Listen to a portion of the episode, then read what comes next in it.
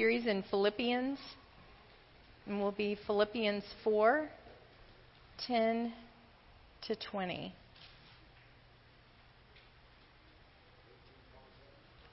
Page 1827 in the blue Bibles. So Philippians 4 10 to 20.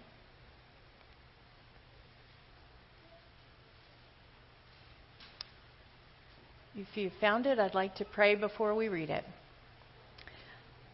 Lord, I thank you so much that you are the author of your word. Lord, I pray by your Holy Spirit that you would open our ears and our hearts to hear and respond to your word. I pray that you would bless the reading of your word, the preaching of your word. Lord, this is your work, and we pray that you would do a mighty work in us and among us, teaching us to learn to trust you more. We pray this in Jesus' name. Amen. All right, so Philippians 4, starting at verse 10. I rejoiced greatly in the Lord that at last you renewed your concern for me. Indeed, you were concerned, but you had no opportunity to show it. I am not saying this because I'm in need, for I have learned to be content whatever the circumstances. I know what it is to be in need, and I know what it is to have plenty. I have learned the secret of being content in any and every situation, whether well fed or hungry, whether living in plenty or in want. I can do all this through Him referring to Christ, who gives me strength. Yet it was good of you to share in my troubles. Moreover, as you Philippians know, in the early days of your acquaintance with the gospel, when I set out from Macedonia, not one church shared with me in the matter of giving and receiving except you only. For even when I was in Thessalonica, you sent aid more than once when I was in need. Not that I desire your gifts. What I desire is that more be credited to your account. I have received full payment and have more than enough. I am amply supplied now that I have received from Epaphroditus the gifts you sent. They are a fragrant offering, an acceptable sacrifice, pleasing to God. And my God will meet all your needs according to the riches of his glory in Christ Jesus. To our God and Father be glory forever and ever. Amen. This is God's word for us this morning. And it's a word that helps us trust Him and learn to trust Him more. How many of you have ever had a meltdown about something when things didn't go the way you expected? Well, I ran into somebody that was having a meltdown this week in the grocery store. It was an acquaintance, and I happened to run into the store for something, and they're remodeling this particular grocery store, and everything has changed locations, and there um, are new little instruction sheets to tell you in which aisle you find what. But how many of you know it's frustrating when you want to go run in and get something and it isn't right where you used to find it? Well, this particular mother of five was having a meltdown. And I saw her walking with the manager of the store, and I thought, oh, I wonder if that's her brother or something, you know. And they just looked kind of intense in conversation, and I thought, I better not go pop up and say hi right now. Well, as Providence would have it, we ended up in the same checkout lane. And so she was still so discombobulated that she wasn't even paying attention to anybody around. And so I said, Hey, so and so. And anyway, and she's like, Oh, I'm having a meltdown right now. And I'm like, well, what's your meltdown about? And she's like, they aren't carrying the products that I always buy, and it's not where I usually find it. And uh, I'd like to get together, and how about we get together this fall when I calm down? well, you know, she was concerned about really, will I have what I need? And it may not be something as maybe seemingly minor as the groceries or the certain product. But at some core level, we all at different times encounter situations that make us wonder will I have what I need? Maybe you ran into some tires that needed to be replaced and you don't have the funds for it. Or maybe the situation is that you lost your job or you have a health encounter that all of a sudden you weren't expecting. Um, many of us have different things at different times that can tempt us towards a meltdown. In life's unsettling times, God offers us peace of mind. And last week, I read, unfortunately, I didn't get to hear Pastor Jaleesa's sermon, but I read her sermon from last week where she talked about, and the peace of God. We bring all of our prayers and petitions with thanksgiving to God, and the peace of God, which transcends all understanding, will guard our hearts and our minds in Christ. And she explained how that God's peace sets up a guard, just like the Roman Empire would set up a guard around the city. You remember this from her sermon? And that, that it goes through and it looks for any um, threats on the inside of the city, any lies or anything like that that would take away our peace, and then sets up a guard at the gates and protects with God protects with his life himself anything that would come against us. So that there, he sets up a guard of peace around us when we pray, and that God's peace transcends, and she said it rises up above and conquers all of our own understanding, all of our what ifs and our worries and our concerns. The Lord offers us this kind of peace. And so Paul is going on and starting to describe how that we can have contentment in every possible circumstance. Verse 11 says, I'm not saying this because I'm in need, for I have learned to be content whatever the circumstance. Paul had encountered many circumstances in his life. Remember, he talked about beatings and shipwrecks. You remember his life story. There have been many, many hard and unusual and unexpected circumstances that had come up.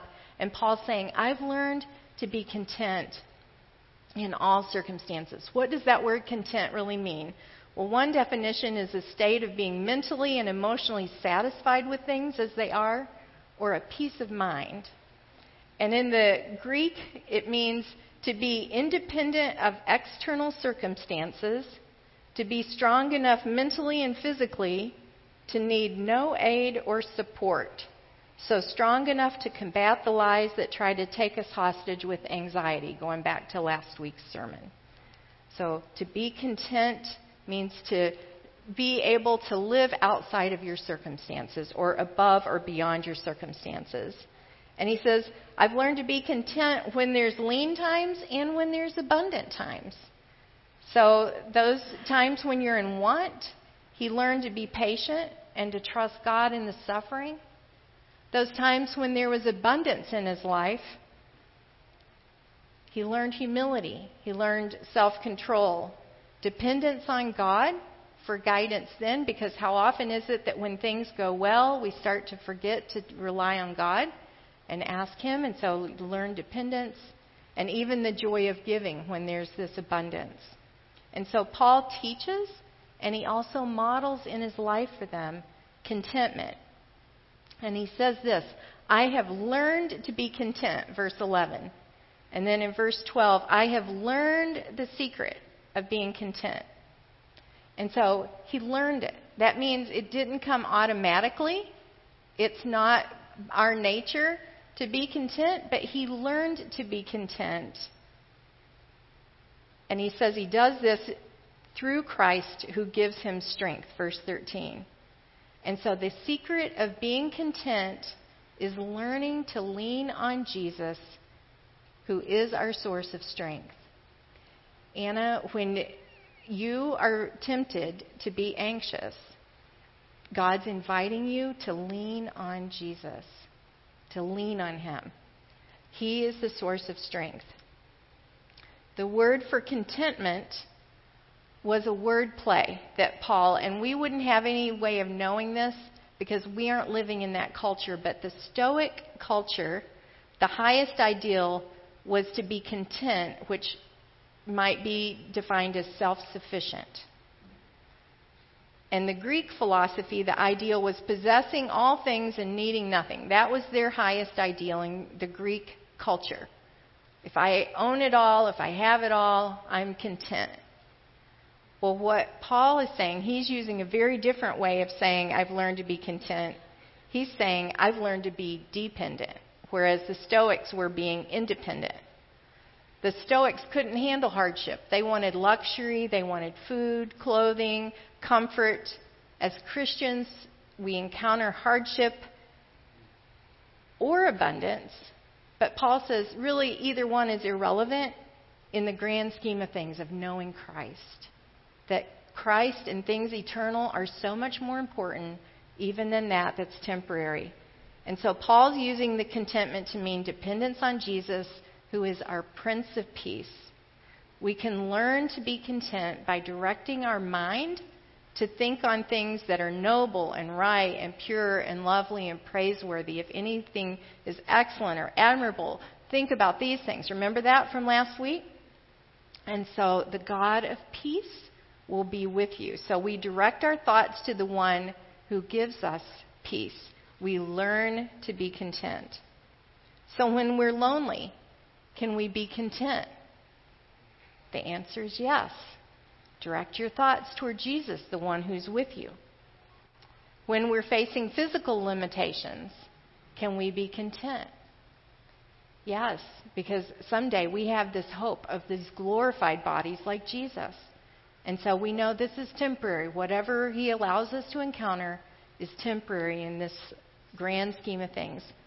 When we're loaded with opportunities and money, can we be content?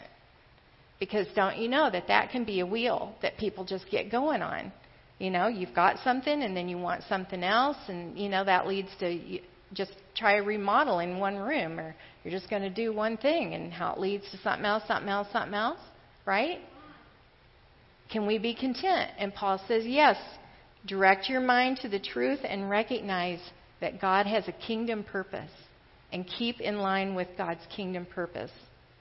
Paul is strong, but that strength is God's grace working through him. It's not his own strength mustered up. So Friday night, Dane and I had the opportunity to meet with a number of pastors and spouses for a little grill out. Um, I don't know, there were maybe 10, 12 of us, I don't know, around um, from Classis North. And so one of the pastors had been on sabbatical. It wasn't Pastor Dave, a different pastor had been on sabbatical. And so we were talking about it, and he said, You know, it's really kind of unsettling when you lose your normal rhythm in life. Um, if, you know, he said, many of us, if we lose our jobs, it's our source of identity. And he said, as soon as I went on sabbatical, I felt like I was ready to, maybe at the grocery store analogy of a meltdown like, well, who am I and what do I do? Because I always pastor and I pray and I prepare sermons and I have this time and I don't know who I am or what I do because, you know, my value has been kind of tied up in this. And anyway, he was talking about when a change happens, how often it is that it's very unsettling for us. And at the end of that night, he ended up saying, What I've really come down to know in the, making it really simple, he said, I'm a beloved child of God, and it's just that simple.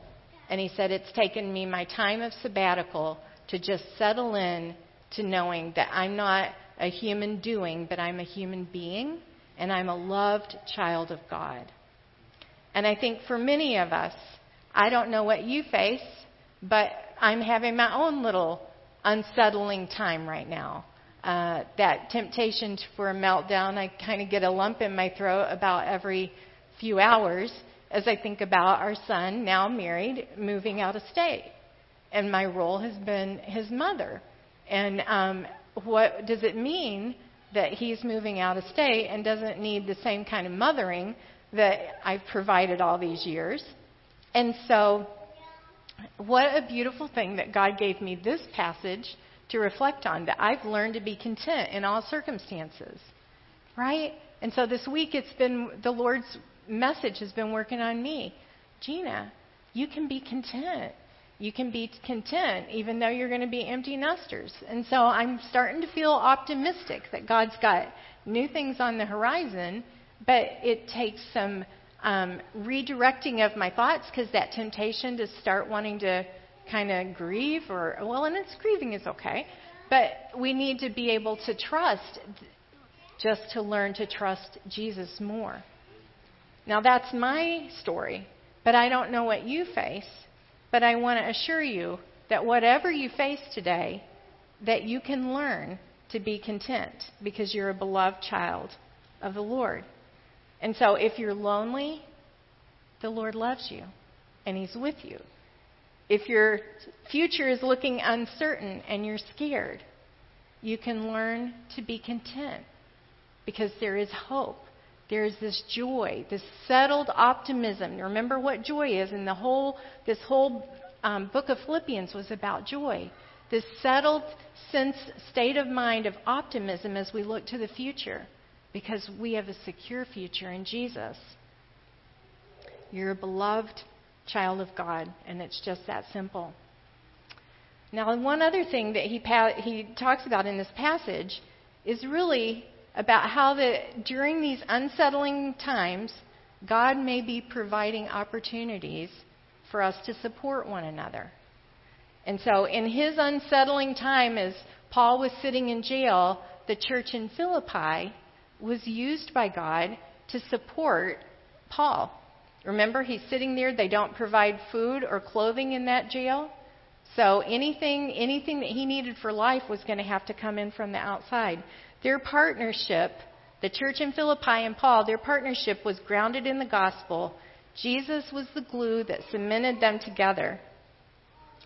Now, they didn't have an opportunity for a while to su- express their concern for Paul.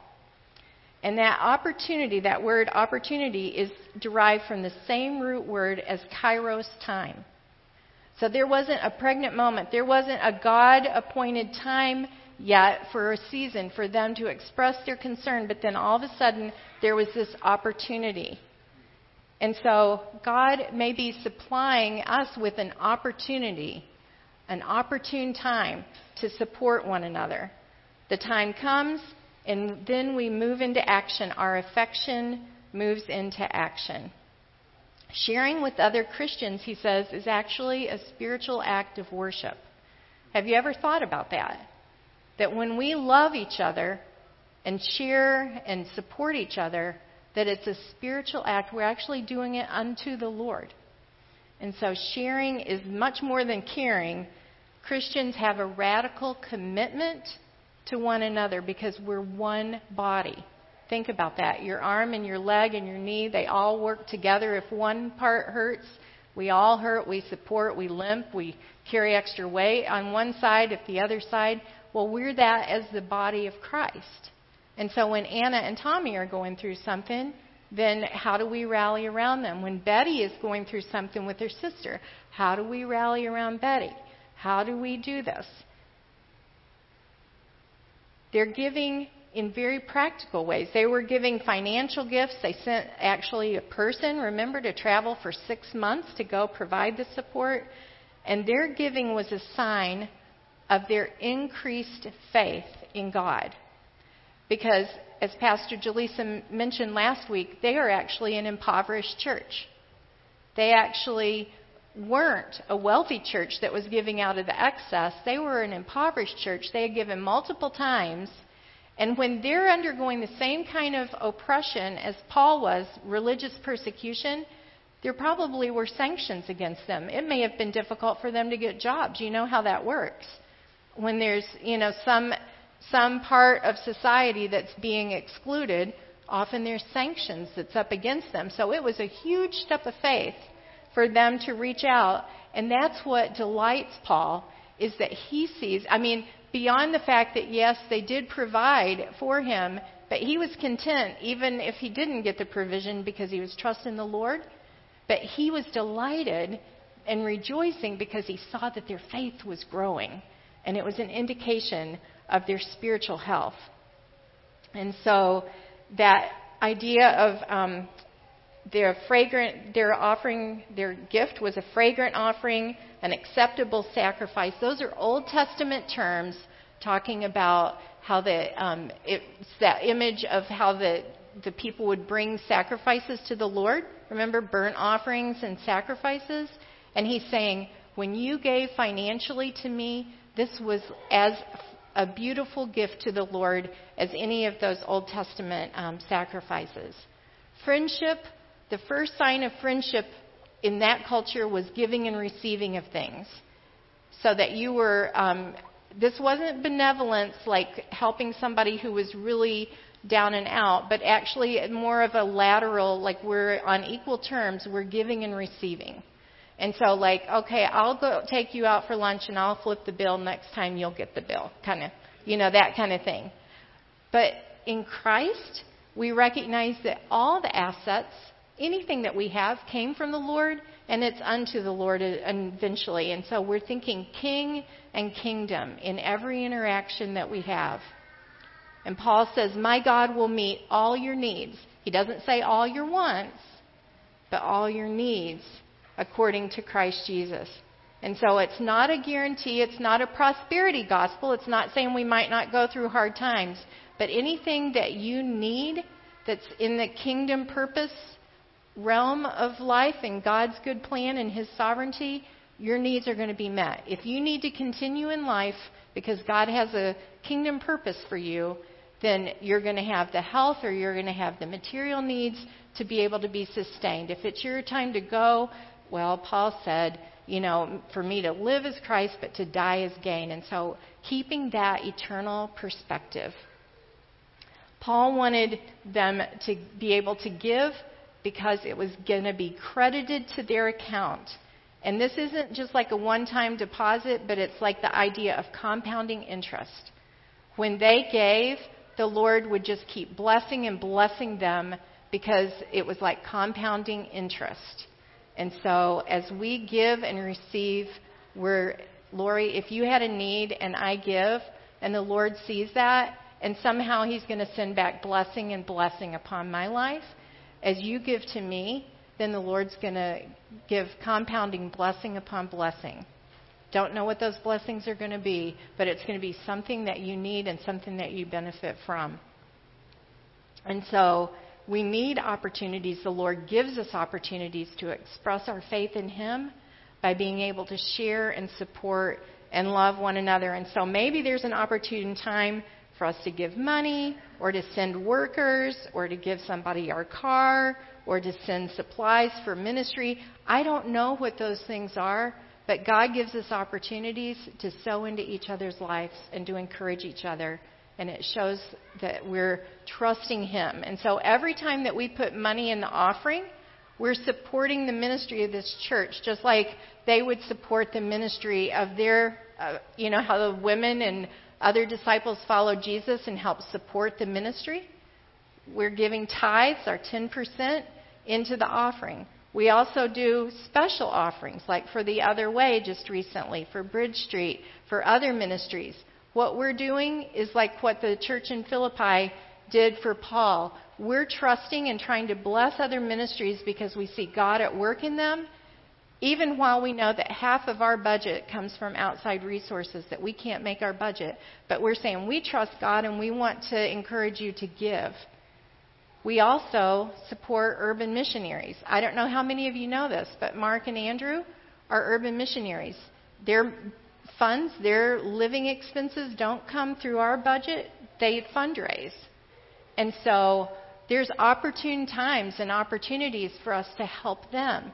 And right now, the Sissons, actually, it's an opportune time, and I want to call our church to prayer and to um, consider how we might be able to help support. Right now, they have um, 15,000, right?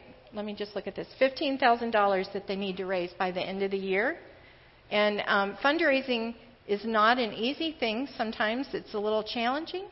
And also, when you've got another baby on the way, and you know how when sleepless nights hit, so this fall isn't going to be the greatest time for them to fundraise. And so, how might the Lord call us to give or share our network? Do we know other people that might want to help fund um, the Sissons in their ministry. This is just one way. But how do, how do we look for these opportune times? It seems like in prayer. Alita and Kathleen. Maybe it's an opportune time for some of us to make a phone call or send a card that way. Or for Betty, that we pray as she goes to her sisters in the visit. Anna, I don't know. Maybe you need a meal this week. I don't know what's going. You know, what is that opportune time that maybe the Lord is calling us? Even the youth, as we hear about this amazing trip that they had. But is there a need for more youth workers for the fall? You know, are those those opportune times that we can sow into and share and give of our time, our talents, or our treasures? And the Lord makes this promise to those of us who who give in this way. He says, "And my God will meet all your needs according to the riches of His glory."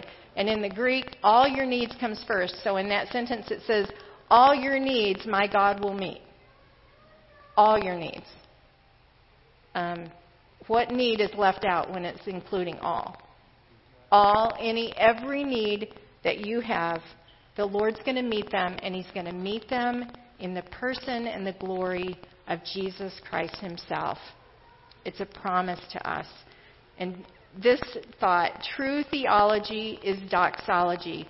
I love things that rhyme. I love things that have a beat. True theology is doxology. Any tr- anything that's true about your thoughts and your beliefs about God is going to end up in doxology, which means praise.